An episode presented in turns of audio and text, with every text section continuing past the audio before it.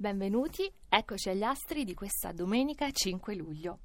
In fondo c'è ancora il leone, che lo ha cercato come banco di prova e momento di verifica e arriva allo scontro con qualcuno.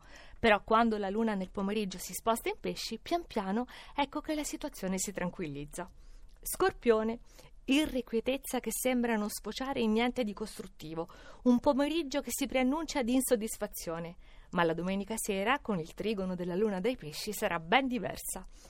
Toro, non è facile il fine settimana con questa quadratura ancora dall'acquario, però la serata, con il trigono della luna, prende tutta un'altra piega, in particolare perché è nato in aprile.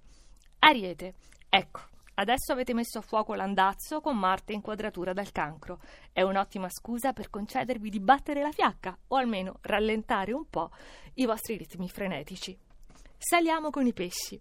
Si avvicina l'opposizione di Giove dalla Vergine, ma intanto stasera arriva la Luna nel vostro segno, quindi state cambiando quasi vostro malgrado. Andate alla ricerca della perfezione e stasera potreste avvicinarvici. Cancro. Bella domenica che conclude una settimana impegnativa. Stasera con la luna in trigono è possibile provare a dare un'altra interpretazione, un'altra spiegazione a una vicenda un po' pesante e troppo complessa. Sagittario. Siete andati spensieratamente alla massima velocità per tutto il fine settimana. Stasera però con la quadratura dei pesci qualcosa può ingarbugliarsi, quindi attenzione. Vergine. La domenica si conclude con una novità spiazzante.